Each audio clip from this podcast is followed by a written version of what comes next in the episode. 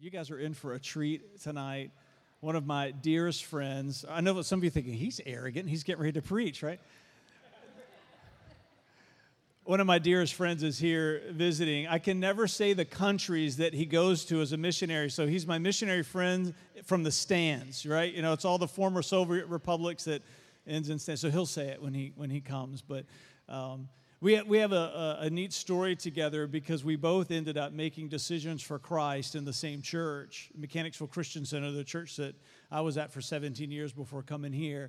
And uh, uh, I was a bartender and he was a drunk. And so I don't think I ever served him a drink, but I can't promise you that. But we both made decisions for Christ at that church, and we both became pastors at that congregation and worked on staff together. And uh, we shared, come on, some just fabulous years together. And, and uh, I was just asking him a little bit to refresh my mind of the details. But three weeks after God, God healed him completely of alcoholism. Three weeks later, at one of our services, uh, the missions pastor was talking about setting a goal to have uh, 10 families mobilized for the mission field over a certain amount of time. And, and God spoke to Lewis and said, You're going to be one of those families. And he's like, God, come on, I'm a drunk. You know, what can you do with me? Come on. But here they are, fulfilling their destiny, walking out the purposes of God. So I hope that you will give him a warm city life welcome as he comes and shares about their work overseas.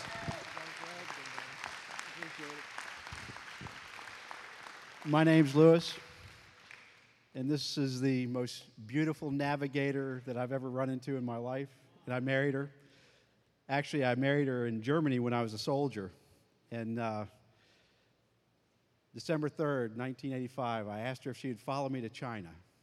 And we actually have been within 15 miles of China. I don't know why I asked her that. But come on, Cloudy. This is us in a Nestorian monastery about 15 miles away from China. Yeah, close enough for cloudy. Oh. Are you clicking back? There we go. Yeah, that monastery is right about here.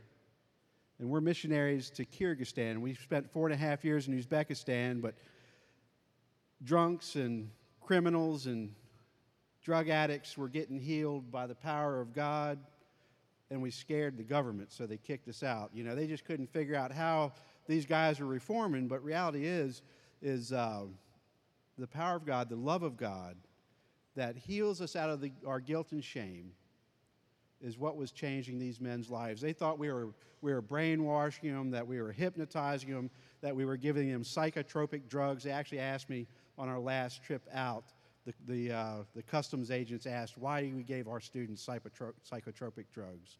Those are mind altering drugs.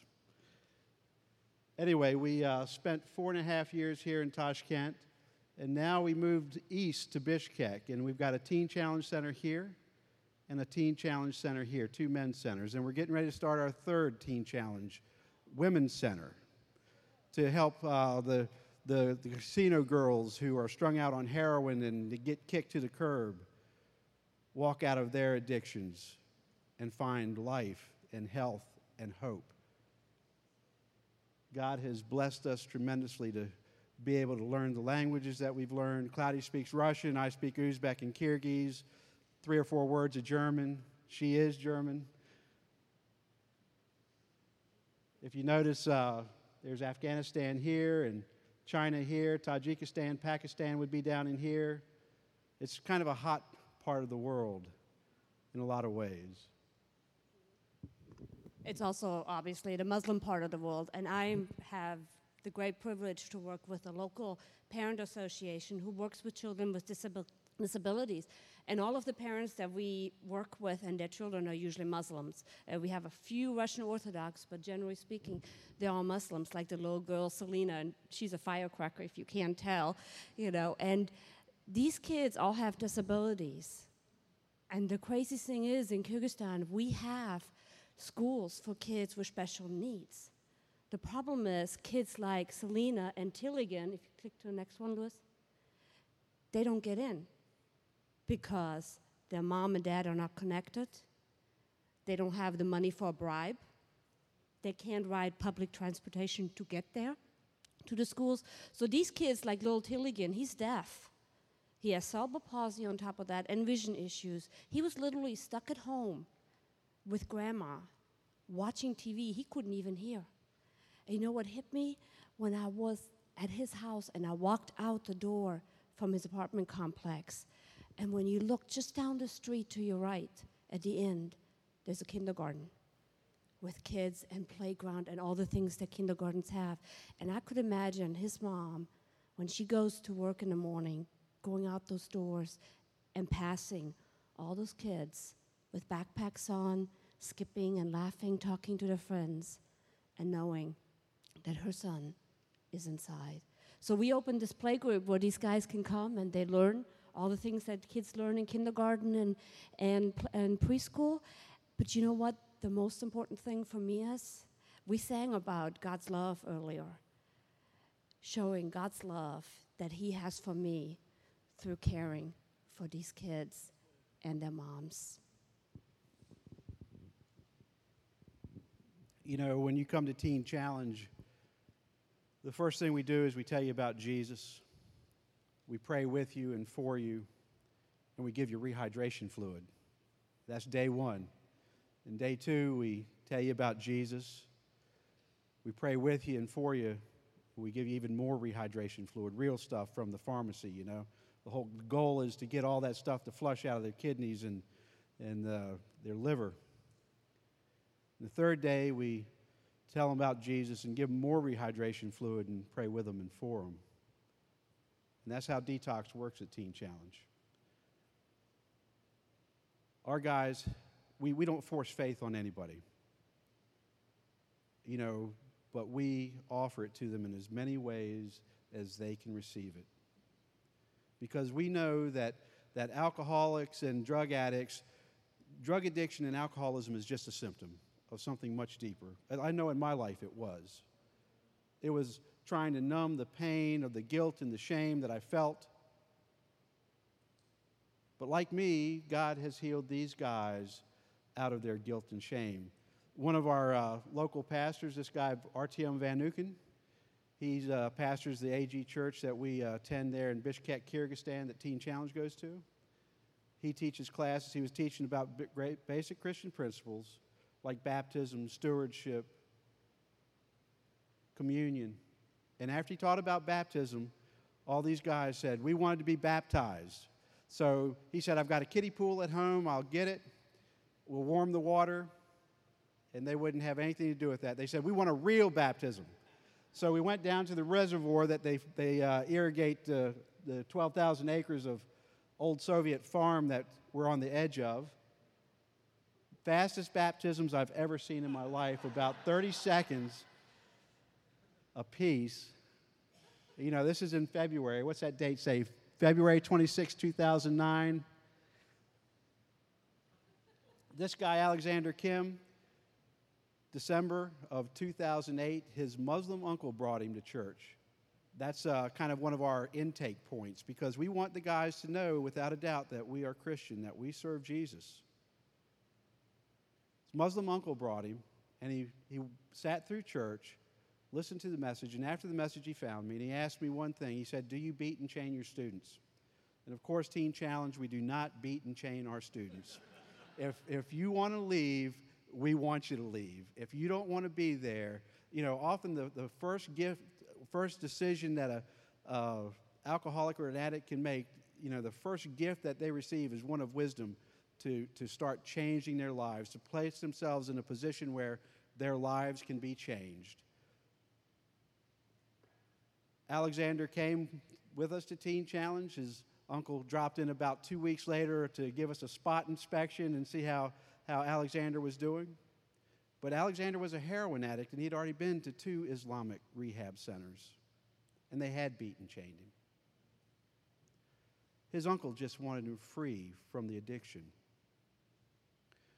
The first week, Alexander came to Christ, and he, had a, he found a little Russian pocket Bible, and during our break time, he'd be sitting reading, uh, reading scripture. And then the week after that, we'd see him sitting and had other students around reading scripture to them. And I knew either something profound has happened in this young man's life or he's getting ready to try to play us. He wasn't playing us.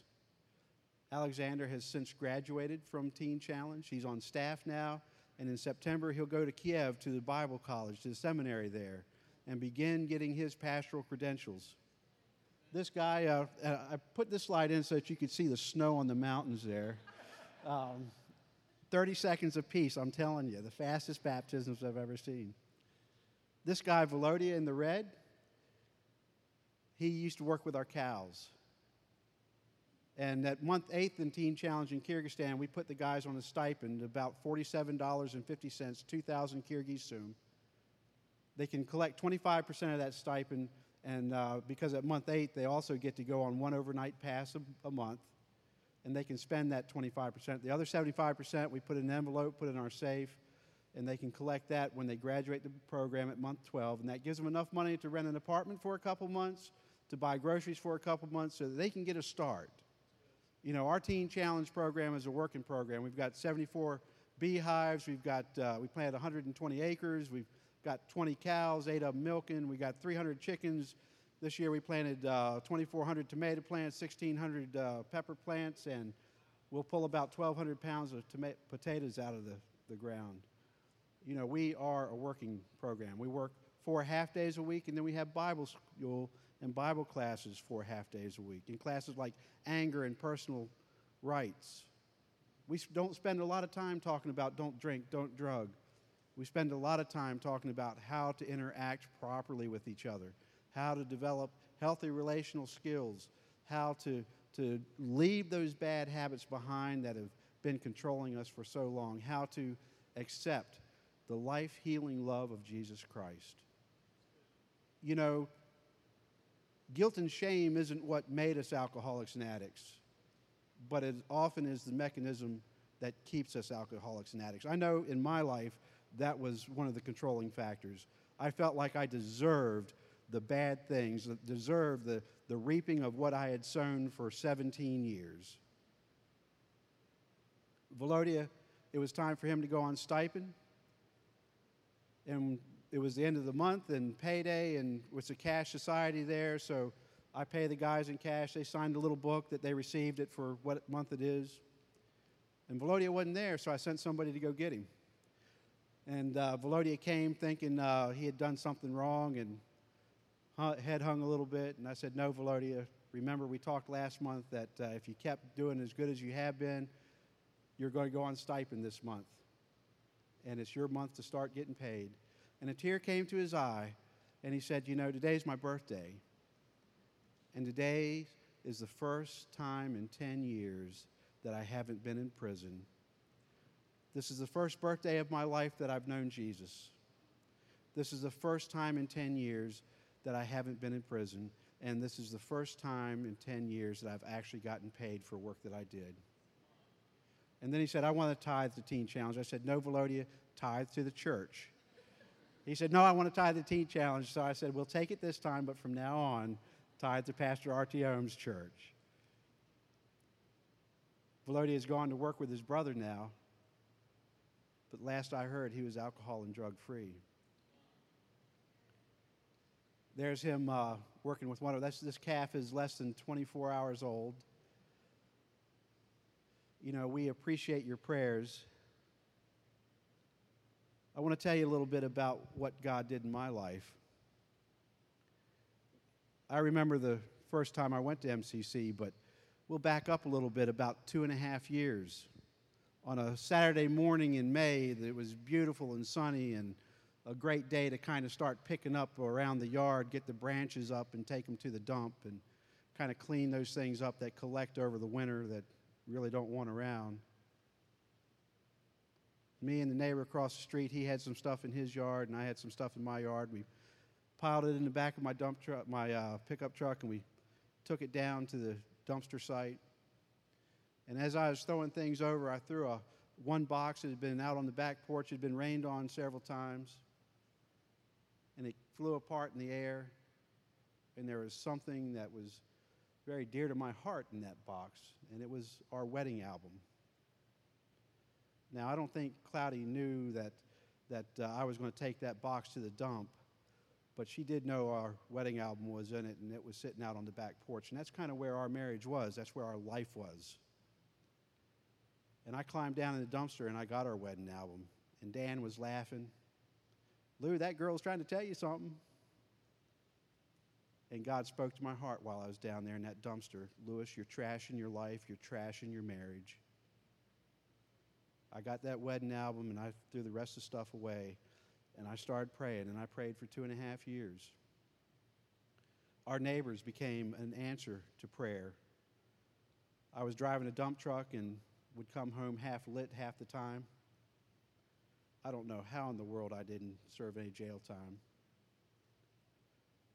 Come home half lit half the time, and our neighbors had a mailbox that was kind of in a tight spot. And on at least one occasion, I hit it. And Linda and Roger would come up and ask us to go to church. Really, what would happen is I'd do something stupid, and Cloudy would be upset and Linda and Roger would see what was going on. We thought we had it all together and that nobody really understood what was happening in our house, but Linda and Roger could see right through those brick walls.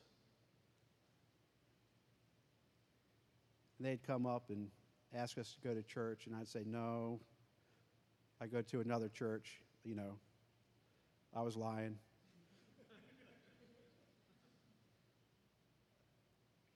Labor Day weekend of 2000, 1993, they asked us to come down to a barbecue. And we went down, and at this barbecue, they asked us one more time if we'd go to church. Cloudy told them, I'm not going to any church I got to wear a dress at. Linda said, Cloudy, you don't have to wear a dress. And so the next morning, we got in our Jeep and followed them 23 miles to Mechanicsville Christian Center. I can remember listening for some wrong doctrine or something that uh, would give me excuse never to come back. And I didn't hear it. And we came home, and standing in my den, I knew, I said out loud, I can't be a halfway Christian. Cloudy said, What did you say? I said, I can't be a halfway Christian. You see, I had grown up in a Christian home, just hadn't been going to church for years. And I knew that I had a decision to make to either follow Jesus down the right side of the road or Satan down the left side of the road. But there was going to be no more in between and down the middle. And I thought about five seconds and I said, I am going to follow Jesus. That next week, I started getting my things in order so that I could check myself into inpatient. You see, I had been praying for two and a half years for God to heal me out of alcoholism. Roger and Linda, when they had asked us to go to church and we'd say no, they didn't get angry, they didn't get upset, they didn't get offended. They just kept praying for us. How many people have friends and neighbors whose lives kind of sound like mine, different names, different people? So we went to church the next week. Actually, Wednesday night came, church doors were open, we went. Next Sunday came, church doors were open. We went. We sat down after a worship, much like what we had tonight. And as we sat down, I can remember thinking, Jesus, I just don't want to be like this. The power of God fell on me. I don't remember the sermon that was preached. Nobody prayed for me. Kind of, kind of sat in my chair and shook a little bit. But I knew when I stood up, up to walk out of that church that I would never have another drink, and I haven't. Pastor Fred was right when he said about three weeks after that, our church was having a missions com- uh, convention, and, and uh, we were adopting the Karakalpak People Group to see a church planting movement established there. There were five known Christians there at that point. And Pastor Pete Homan, he talked about how our church wanted to mobilize 10 families to the missions field in the next 10 years. And just as soon as he said that, the Holy Spirit spoke to my heart Lewis, your family's one of them.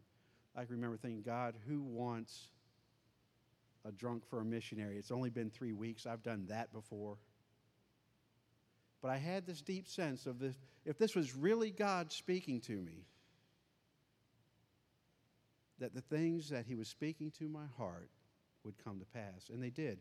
Actually, August 16th, 1999, I stepped off a plane in a, old Soviet airport in Tashkent, Uzbekistan.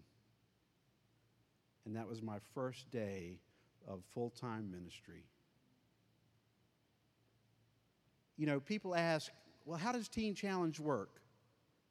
It works the same way that God works in my life.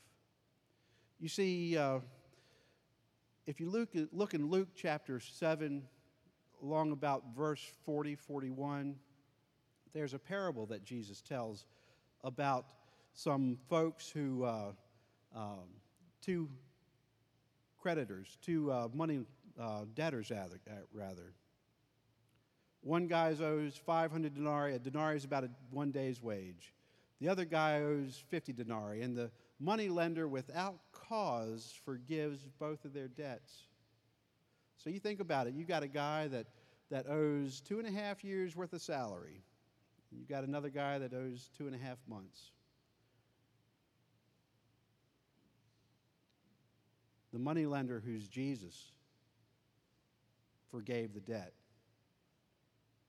And Jesus goes on to ask, Who will love the money lender more? The man that was forgiven little or the man that was forgiven much?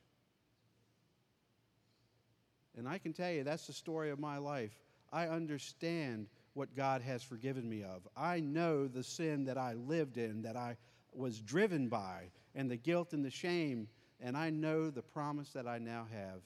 And that's the same story for every man that comes through Teen Challenge. We are purveyors of hope. That is what we are called to be, each and every one of us, to share the hope of Christ and how he can change lives. That's a takeaway. Purveyors of hope. That's our job. And when we share hope with our world, with our community, with our neighbors, just like Roger and Linda shared with us, it didn't start out as hope, it started out as a question. Will you come to a place where you can encounter God? I praise God for Roger and Linda. Because if they hadn't invited us, chances are I might have been healed out of alcoholism, but chances are I would have gone down a different road and not ended up working with alcoholics and drug addicts and compulsive gamblers and whatever God brings my way in Kyrgyzstan. It's a joy to be found useful for his work. Pastor Fred, thank you so much for letting us share. Thank you all for listening.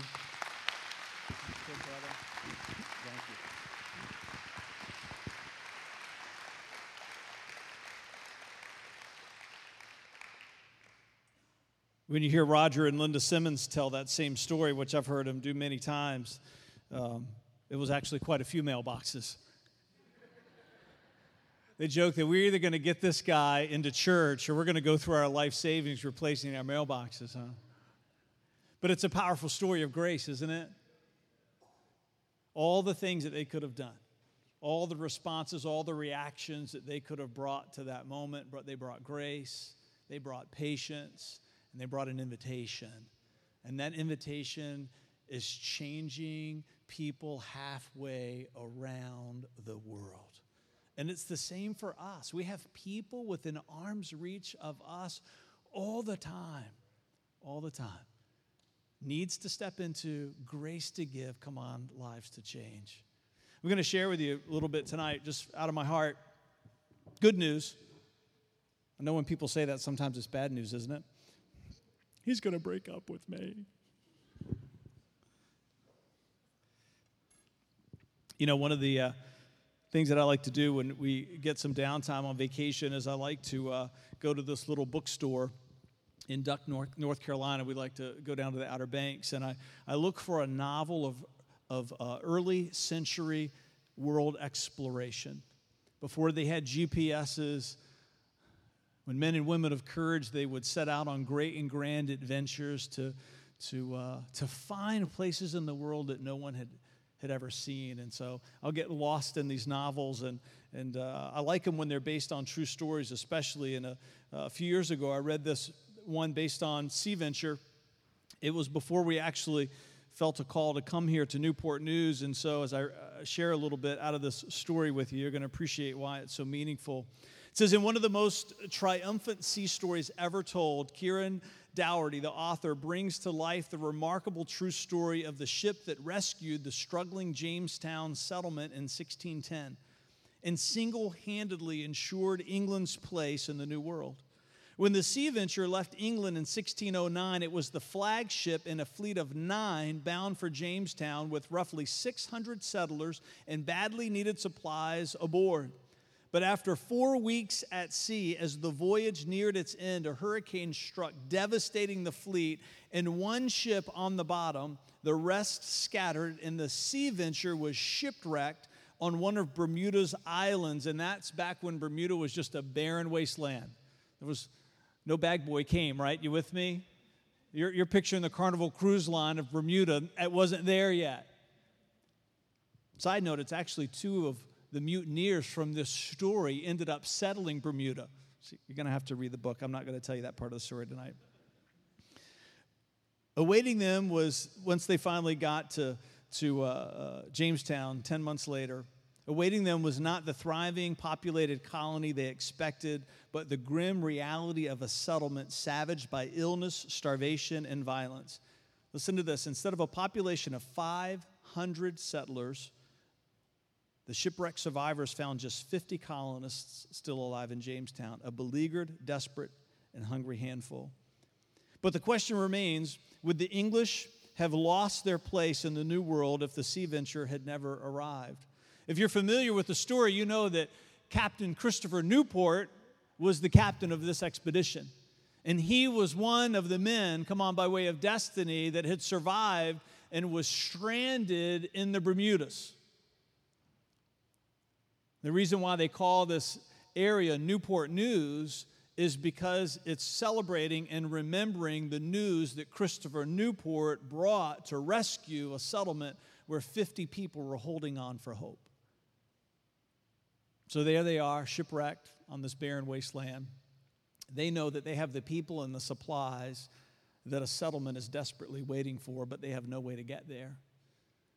So there were some craftsmen that were with them, and they said, We can build a ship from the wreckage of the one that's here. Hand tools, what they could find on the land. They built a ship and they named it Deliverance. Come on, that's a good name, isn't it?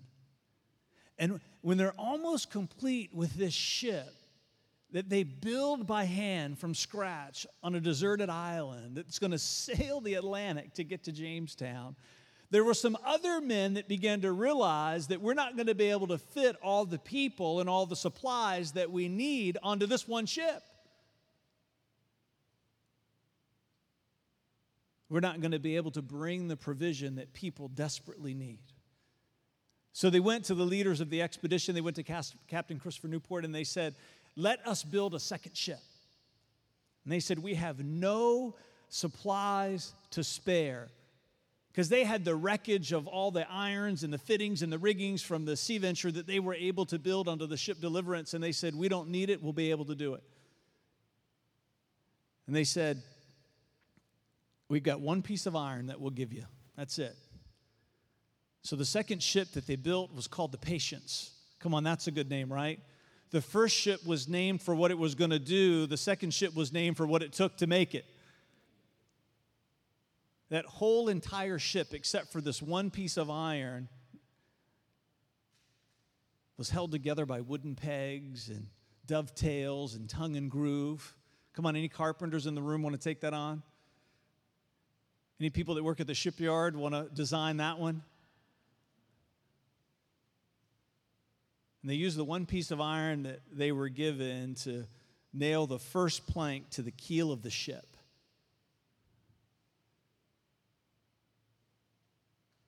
Sure enough, when it was time to go, they had built their ship. And now two set sail instead of one.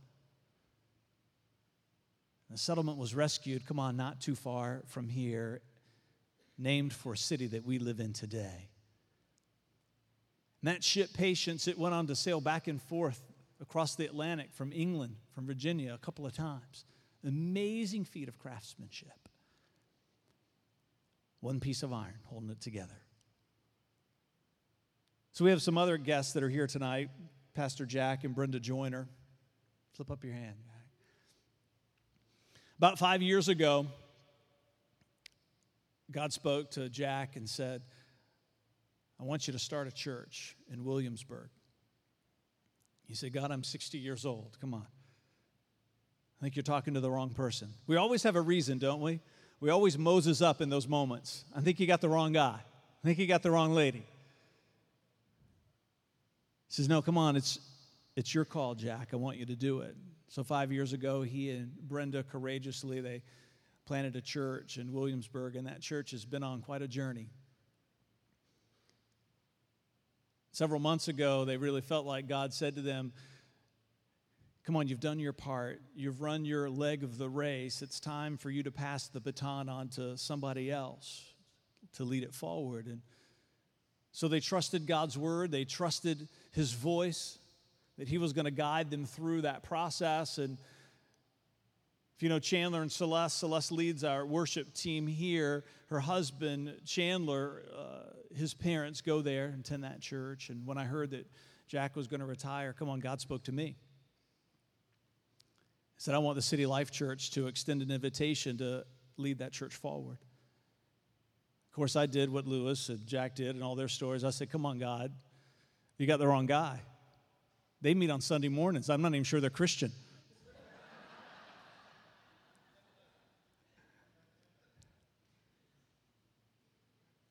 So I shared what God spoke to me with Vanessa and submitted it to our governance team. I submitted it to Pastor Jack and We've been in this process together for a couple of months now. And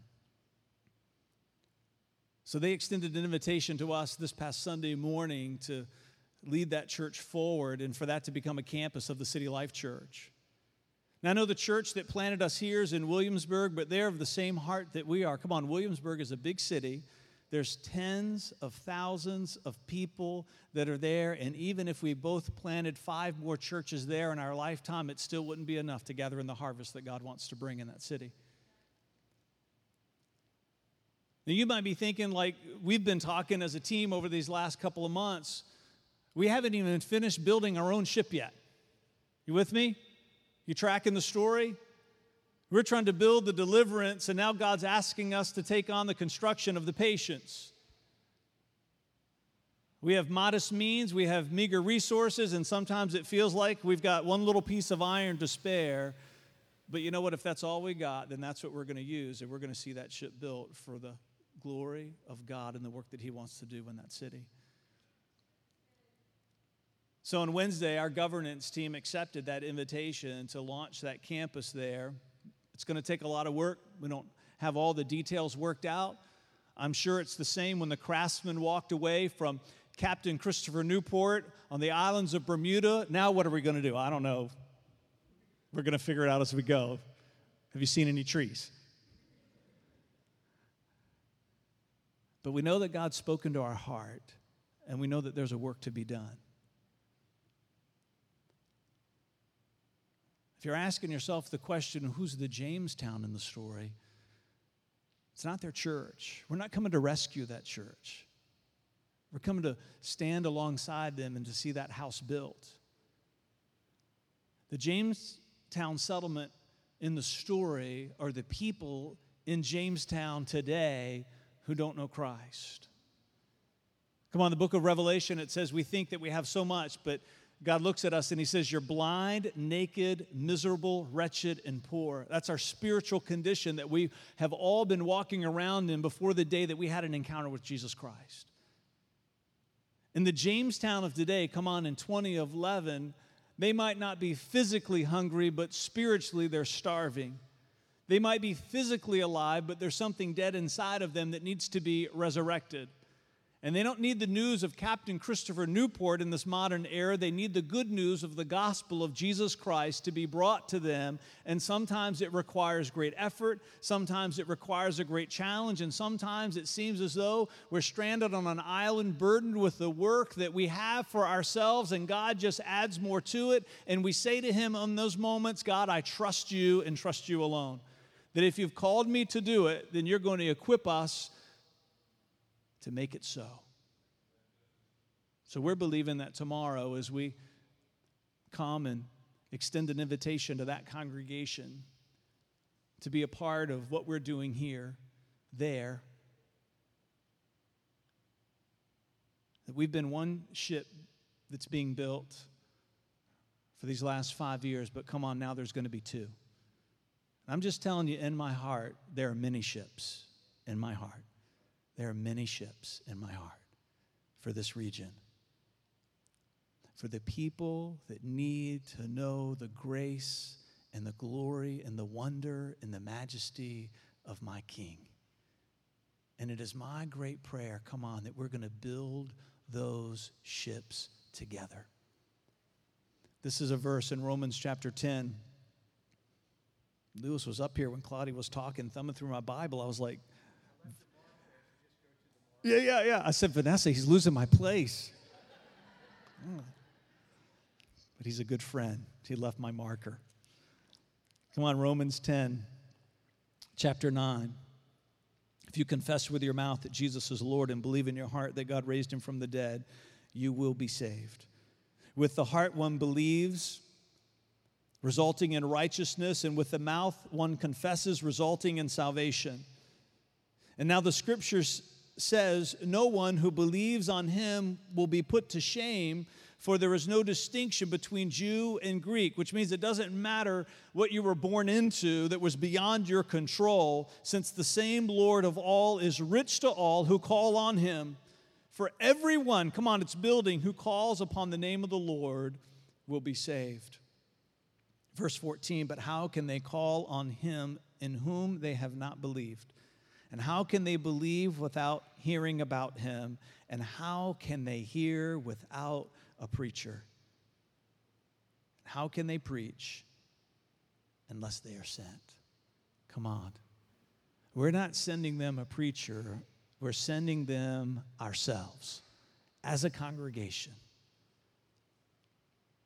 And I'm excited that in the weeks and the months to come, that here on Saturday night, we're going to be talking about what's happening there on Sunday morning. Come on, and there on Sunday morning, we're going to be talking about what's happening here on Saturday night.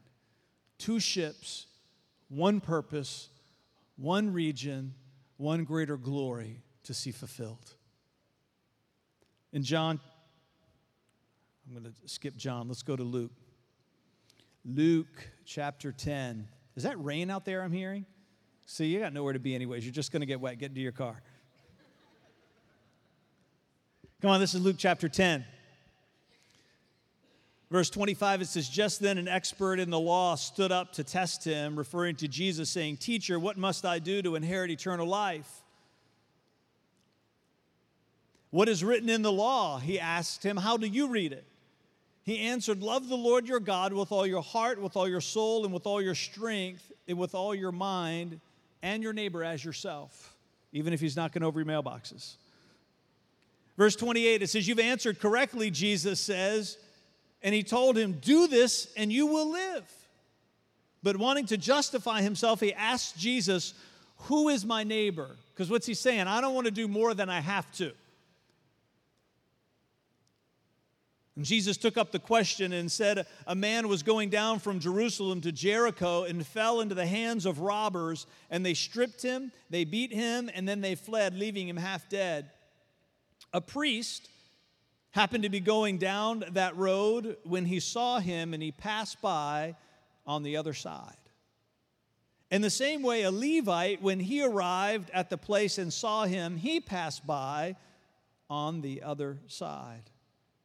It's interesting there that he makes the distinction between a priest and a Levite. A priest was someone who had the most sacred of responsibilities in Judaism in the temple conducting the sacrifices, leading the worship, and people that were just of the Levitical order but not had ascended to the priesthood, that they there they, they worked and served in the administration of the temple. And it's We know that because it says they were going down, it means that they were leaving Jerusalem because Levites and the priests would serve for certain amounts of time and then they would go back and live with their families, and all the Levites of all the Israel would come in different rotations and different shifts. So it, we know that because they were going down, they were coming away from their work. We know also because they were traveling by themselves in this parable, they were going away from the work because when they traveled together, they would travel in a group. They would come home individually as their shifts would end. I think that's all part of the story that Jesus is telling because he wants us to know that we have to guard our own hearts because sometimes we're of the mindset come on, as we're on our way home from the Saturday service, I've done my duty. I've served in the nursery, I've done enough. I don't need to stop and say a kind word to the homeless person outside panhandling of the grocery store because I've already changed the diaper tonight. Are you with me? It's a mindset of self righteousness that says, I only have to do my part, which is the question that prompted the parable to begin with. I don't want to do more than I have to. But a Samaritan, he says, which is the ethnic group of people that the Jewish people looked down upon. But a Samaritan on his journey came up to him, and when he saw the man, he had compassion. And he went over to him and bandaged his wounds, pouring on oil and wine. Then he put him on his own animal, brought him to an inn, and took care of him. The next day he took out two denarii, and Lewis already shared with that. One is a day's wage, so two full days' wages out of his own pocket. He gives them to the innkeeper. And listen to what he says Take care of him, and when I come back, I'll reimburse you for whatever extra you spend. You charge it to my account. Come on, kindness costs you something. Then Jesus turns and he asks the question Which of these three do you think proved to be a neighbor to the man who fell into the hands of the robbers? It's interesting, isn't it? Because that's not the question that Jesus was asked. The question he was asked was, Who is my neighbor? And when Jesus wraps up the story, he says, Who's the person that was acting neighborly? Because Jesus is trying to teach us that if we learn how to be neighborly, who our neighbor is will never be in question. It'll always be the person that's in front of us with need. It says, The one who showed mercy on him, he said, then Jesus told him, Go and do the same. Sometimes parables are for people, and this one certainly is, but sometimes they're also for churches, and this one is likewise. That here we are traveling down the road on our journey as a congregation, excited about the destiny that God has for us. And here we have an opportunity at our own cost, at our own expense, to come alongside someone in need and see something restored. And I think the Father smiles on us for it.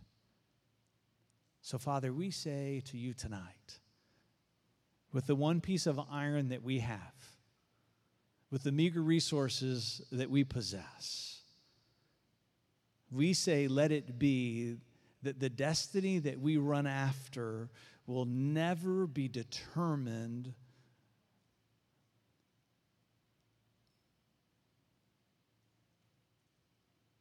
by our self perceived talent, the resources that you've entrusted to us, the time that we feel like we don't have to give. Oh God, that you would find in us a desire that says, Be it unto me as you have spoken it. And that you would always find in us a congregation and a church that stops on the road and helps. And if you speak to us to do something more, if you speak to us to travel farther, if you speak to us to, to, to chart a new course than maybe the one that we had expected, Father, that you would find in us a yes and an amen every time. We say, let it be that this weekend two ships set sail in this region one of deliverance and one of patience. And that the people of this region, the people of our cities, that they would have now and forever the eternal life that your son promises. And it's in his name that we pray. And everybody said together, Amen. Come on, stand with me.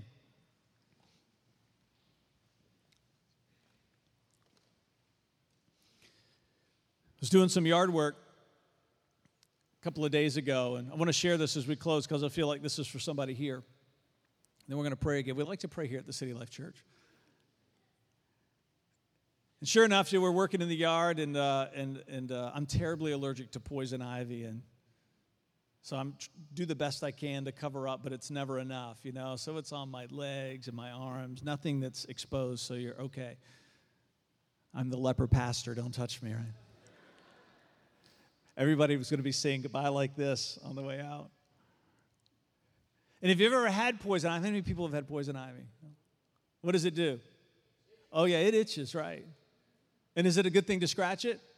No, no, no, it's not good. It's not good. So this week I was praying for the service, and I felt like God spoke to my heart for somebody that's here is that our humanity always craves the very things that it really doesn't need. Our humanity always craves the things that aren't going to help it, but the things that are always going to make it worse. And I had such a sense in my heart, even again today as I was praying for this service, that there's somebody here that it is as though you've broken out in a rash of unforgiveness, that you've broken out in a rash of bitterness for things that people are doing to you or have done to you, and all you want to do is scratch it. And it just keeps getting worse. And I feel like God wants to say to you tonight that, come on, it's not your hand that needs to touch that unforgiveness. It's His hand that's going to touch that unforgiveness. Come on. And you're going to wake up tomorrow and the skin of your soul is going to be clean and it's not going to itch anymore. And He's going to set you free from that thing that you've been holding on to.